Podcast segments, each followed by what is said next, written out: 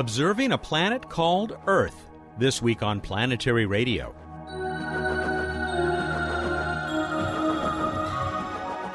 Hi, everyone. I'm Matt Kaplan. Welcome to Public Radio's travel show that takes you to the final frontier. And sometimes that final frontier is right here at home. Our guest is JPL scientist Anne Marie Eldering, an expert on planetary atmospheres, and especially the one we breathe. You thought there was no sound in space? Think again as Emily Lakdawalla takes us to the edge of the solar system for this week's Q&A. And Bruce Betts will join me for a frigid look at the night sky along with a new space trivia contest. Just a few seconds for headlines. NASA now expects Space Shuttle Atlantis to launch on January 10th partly so that the huge Space Shuttle team can fully enjoy the holidays. The American Space Agency also reports that the EPOXI mission, relying on the Deep Impact spacecraft, has been redirected to a different comet. The reason? The original target, Comet Boethin, has disappeared. The details are in Emily's December 14 blog entry at planetary.org. And here she is again. I'll be right back with Anne Marie Eldering.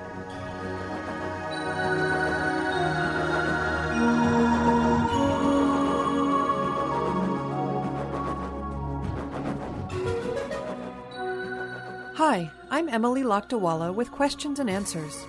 A listener asked, Has the Genesis mission produced any results, or did the crash contaminate the samples? Genesis was a space mission that planned to collect samples of particles from the solar wind and close them in a carefully cleaned and sterilized capsule and return them gently to Earth so that scientists could use the samples to analyze directly the composition of the Sun. Unfortunately, the sample return capsule's parachute failed to open, so when it returned to Earth in 2004, it crashed into a muddy plain.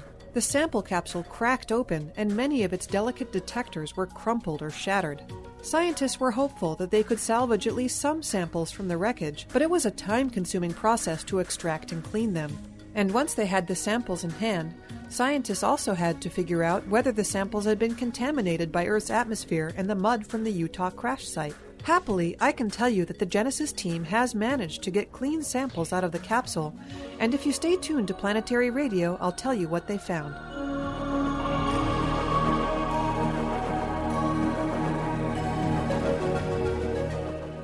Did you know Earth is a planet too?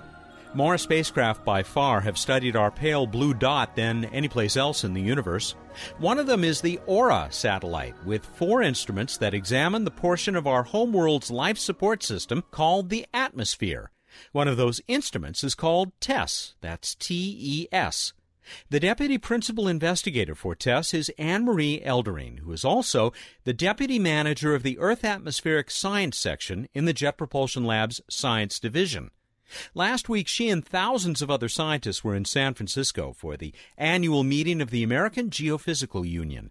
She took a quick break to tell us about how TES is helping us understand the role ozone and other components play in pollution and climate change. Anne-Marie, thanks very much for joining us on Planetary Radio, and uh, I guess the weather is uh, nice up there in the Bay Area. Yeah, when we're not busy listening to uh, scientific presentations, we're enjoying some sunny weather here in San Francisco. Yeah.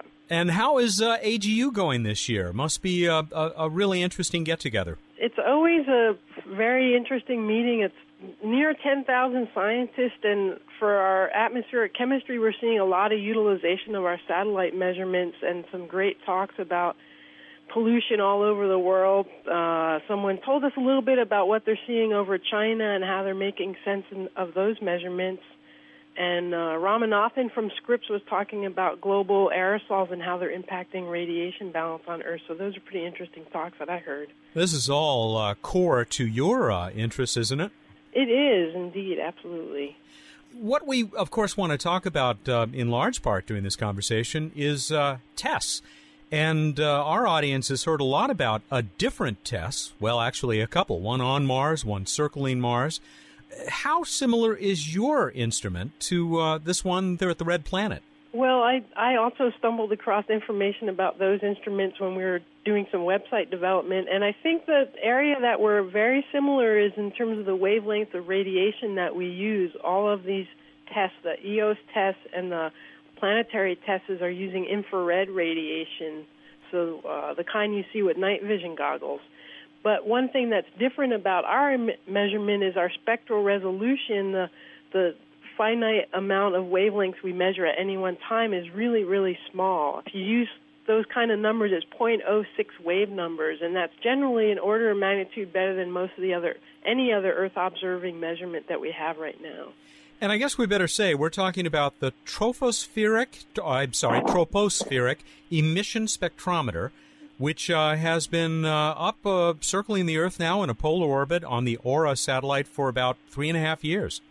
That's correct, right. I don't know how much folks know about all the words you just used, but the one we like to focus on is tropospheric because we are very interested in the layer of air between the surface you walk on and about the height of where airplanes fly because that's an important layer for human activity and that we often impact with our activities. But for something like ozone, we've only ever been able to measure the integrated amount from the surface to the top of the atmosphere. So the TES instrument has, the, for the first time, differentiated the tropospheric ozone from all that other ozone above us. And that's letting us do some new science we were never able to do before with these kind of measurements.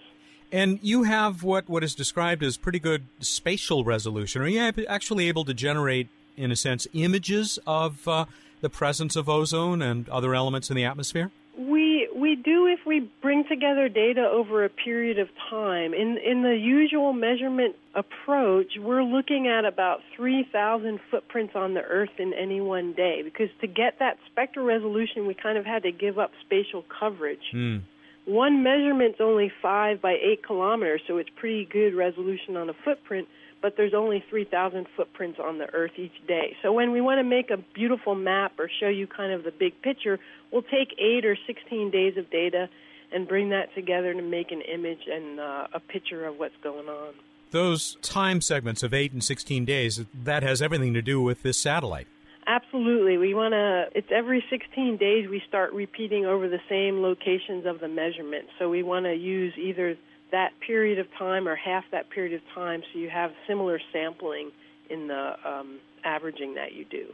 Uh, TES is just one of four instruments on, on Aura, and they apparently work uh, very much as a team.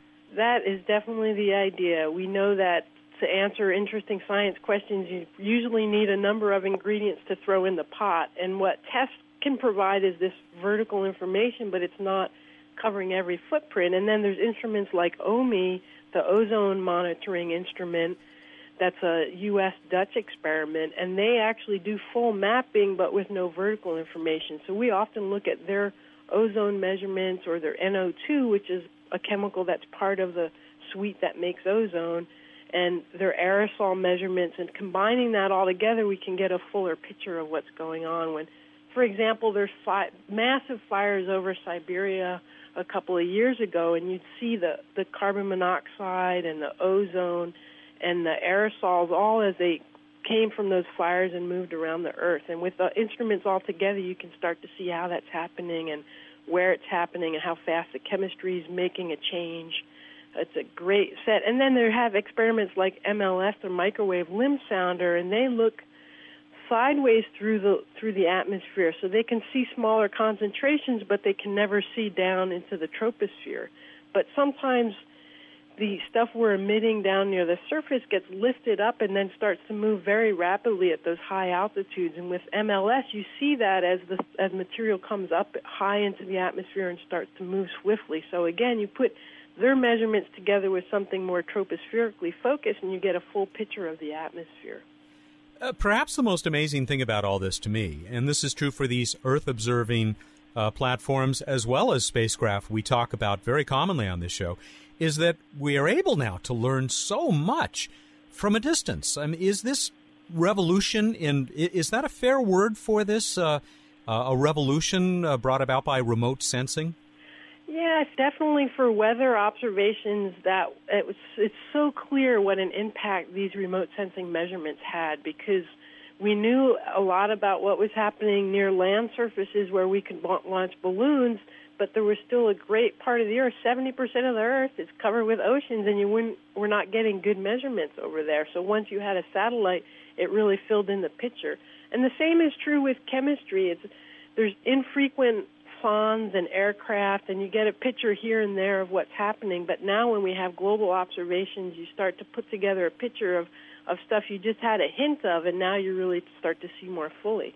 Another example is over Africa and South America as part of the land clearing and the crop clearing they burn a lot of material over the year. And where does all that emissions go? Where does the smoke go? What happens to the chemicals that get emitted? And a lot of it gets moved out over the Atlantic Ocean and some of it towards the Pacific. And with these remote sensing measurements, you start to see the seasonal behavior of that, the spatial extent that gets what gets impacted, and to see from year to year what changes occur. So we're really, it's true. I, th- I would think it's fair to say there's some aspects of our atmospheric chemistry understanding we really are making huge leaps forward with these kind of measurements. We'll hear more from atmospheric scientist Anne Marie Eldering after a break. This is Planetary Radio. Hey, hey, Bill Nye, the science guy here. I hope you're enjoying Planetary Radio. We put a lot of work into this show and all our other great Planetary Society projects. I've been a member since the disco era. Now I'm the Society's vice president. And you may well ask, why do we go to all this trouble? Simple. We believe in the PB&J, the passion, beauty, and joy of space exploration. You probably do too, or you wouldn't be listening. Of course, you can do more than just listen. You can become part of the action, helping us fly solar sails, discover new planets, and search for extraterrestrial intelligence and life elsewhere in the universe. Here's how to find out more. You can learn more about the Planetary Society at our website, planetary.org slash radio or by calling 1-800-9-WORLDS. Planetary Radio listeners who aren't yet members can join and receive a Planetary Radio t-shirt. Members receive the internationally acclaimed Planetary Report magazine. That's planetary.org slash radio. The Planetary Society, exploring new worlds. Welcome back to Planetary Radio. I'm Matt Kaplan. We're talking with Anne Marie Eldering, Deputy Principal Investigator for the TES instrument on Aura, the Earth observing satellite that is helping us understand our own atmosphere. Before we get into exploring some of those leaps forward, uh, explain a term for us that you've used a couple of times uh, aerosols. Aerosols. So, aerosols are minute particles that float around in the air, generally less than 10 microns in size. And if you're an, an LA bound person, you kind of recognize that as part of the smog that reduces how far you can see. Yeah, sadly. And yeah, and if you've looked at some satellite images, you often see the smoke plumes. Those are aerosols. Many different materials can make up aerosols, like smoke, sea salt, um, you have compounds that come out of industrial emissions and they'll make small particles. Cause all that stuff is grouped up, and dust is another source. All that is what I mean when I say the word aerosol. Tell us a little bit about what your data is uh, telling us about the atmosphere of our little planet. All right. So some some of the um, exciting results that we're actually going to talk about here at the meeting this week. One of them is unraveling the budget of ozone. So we know now through our new observations as well as the aircraft and sonde data that there's ozone at about 10 kilometers of five miles above our head. And if you look at the U.S. as a whole, there tends to be more ozone over the southeast than other parts of the U.S. at that elevation. So we're trying to understand why that is. Where is it coming from? Does it come from the west? Does it come from the surface? Does it come from the stratosphere and move down? Does it get made right there? And with our observations and some models of the winds and the transport, we're starting to understand that a lot of that ozone gets made because there's other chemicals that are sitting around and caught in the winds, and then lightning adds NOx or NO2, and the chemistry happens right there. So it's formed in situ, and then some of it tends to move off off the east coast and head out over the Atlantic Ocean. So we had seen a hint of this from some sonde data, which was collected over a short period of time, just one month. And now with the test data, we're starting to look at this over the whole season of the summer and over many years and put together that kind of a picture of, of the terms and how much comes from the different sources. So that's been one interesting result. And then another one is just looking at pollution over some of the bigger cities, we had done work over Houston because they're very interested in understanding their local air pollution and how much might come from distant sources. And so we made a, sets of measurements over Houston and are working with their air quality team to understand the the story there. But we've also been working with colleagues who are interested in Beijing, and Beijing is doing some great experiments where they turn off large sources, like they cut down on traffic or they turn off their power plants. Huh. And they want to see what could they do to help make sure the air quality is really good for the Summer Olympics. I, I was just going to say, I bet you'll be watching uh, during the Olympics next so, summer. yeah, and it's very in- interesting to see right now. You can see some of the very polluted days in the summertime over Beijing in our measurements, and we're interested to help them quantify the impact when they turn off these sources and how it changes the air pollution. Have you been able to add to our growing body of knowledge about climate change? Actually, we have done some new uh, research recently on that topic. And again, because TES is able to differentiate the amount of ozone in the stratosphere from the part of the ozone in the troposphere, we can also look at the greenhouse gas effect of tropospheric ozone. A little primer on ozone. It has many different roles, and many folks are familiar with stratospheric ozone and ozone holes that happen over the poles. And that's one of the good things ozone does is in the stratosphere it protects us from the UV radiation. But then when ozone is in the troposphere up at the top of the troposphere, it actually traps heat just like carbon dioxide and other greenhouse Oh. gases. Huh.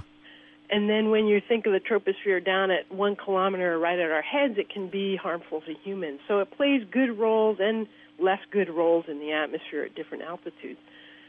So it's one of the greenhouse gases, and up to this time, only numbers we have have come from model predictions of how much radiation does that ozone hold on to and how much does it add to the heating. And from tests, we can now get an estimate of how much radiation it's holding on to from the actual observations.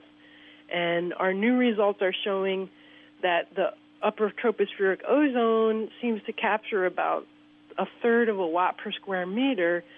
That's what the estimate was from the models, and our data confirms that it's between a third and a half of a watt per square meter based on observation. So it's a good way to make sure the model predictions are in line, and we can also see some latitudinal and seasonal information that we couldn't get out of predictions. So. Now, can you put that third of a watt in perspective? For example, uh, w- do you know the comparable figure for CO2? The CO2 number, I'm just going to make sure I really get this one right. You've got your reference works there?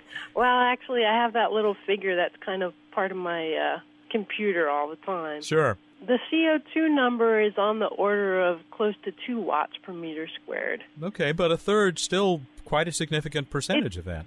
It's a significant secondary gas. The CO2 wins over everything else, but then there's three or four pieces that are of similar magnitude, and tropospheric ozone is one of those. We're just about out of time. Uh, can you add to the reassurance we've gotten recently that the worldwide ban on CFCs is uh, doing good things for us up in the stratosphere? Oh, that's a good question.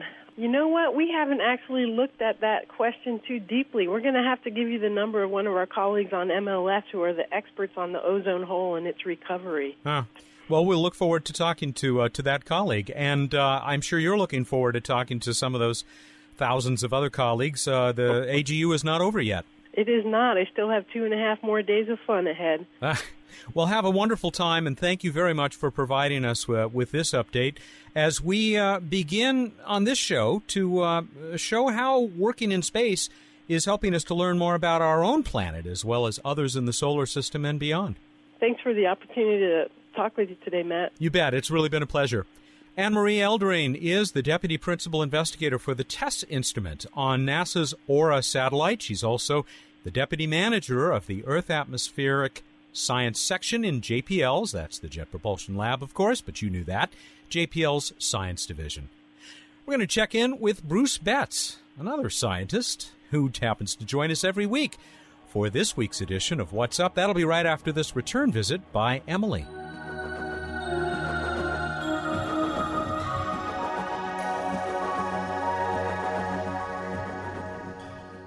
I'm Emily Lakdawalla back with Q&A. Despite the unfortunate crash landing of the Genesis sample return capsule, scientists have managed to salvage some of the precious samples that Genesis collected from the sun. Genesis flew in space with sample collectors exposed to the solar wind, the stream of charged particles that flows out of the sun in every direction. One of the main questions motivating the Genesis mission is can the composition of the solar wind tell us anything about the composition of the giant cloud of dust and gas from which the Sun and all the planets formed? To address that question, scientists looked at the composition of the solar wind during periods of ordinary solar activity and also during periods when the Sun was experiencing the violent eruption of a coronal mass ejection. If the composition of the solar wind differed from quiet to active periods, then it would be difficult to figure out how to extrapolate the composition of the solar wind back to the time, nearly 5 billion years ago, when the solar system was first forming. Happily, the Genesis team found no compositional differences in the solar wind at different times, so now they can use their samples from the Sun to figure out the list of ingredients from which everything in the solar system was made. Got a question about the universe? Send it to us at planetaryradio at planetary.org. And now here's Matt with more Planetary Radio.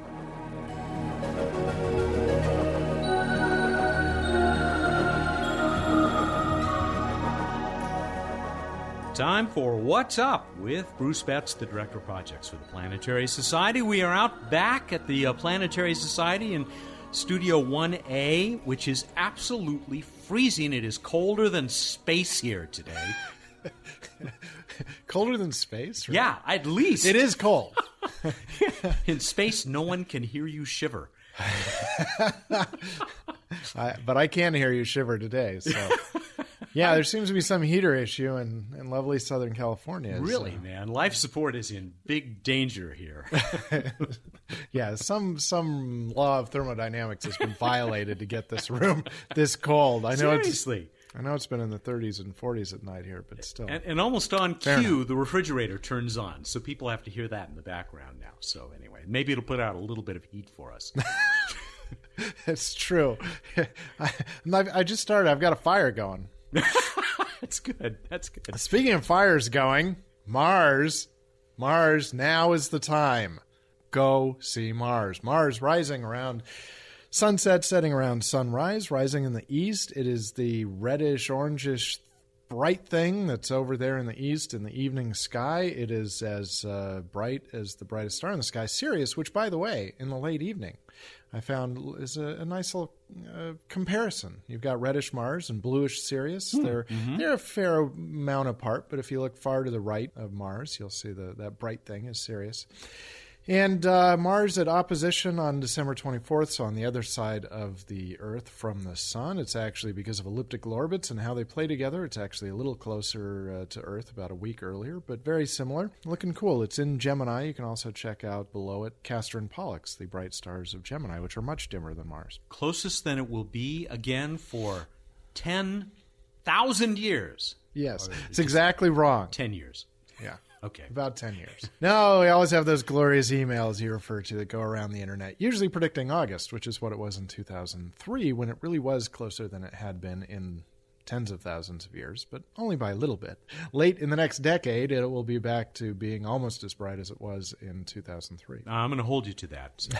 okay, you do that. You can also uh, check out in the pre dawn sky Venus looking extremely bright in the east. It's the brightest star like object over there. If you look high above in the pre dawn, you can see Saturn looking a little bit yellowish and like a bright star, but not way totally bright like these others we're talking about. Comet Holmes, I went out and looked uh, a couple nights ago. Still still there, really tough as naked eye. Certainly not naked eye from Southern California.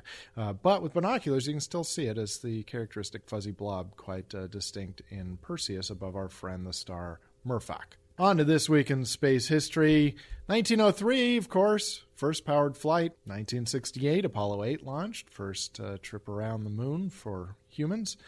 And uh, 1999, the Earth observing Terra spacecraft was launched. Good week. And yeah. Terra, which is sort of the sister spacecraft to uh, Aura, which uh, we are uh, talking about this week. Indeed, mm. indeed. Terra up there many years now already, eight years. On to Random Space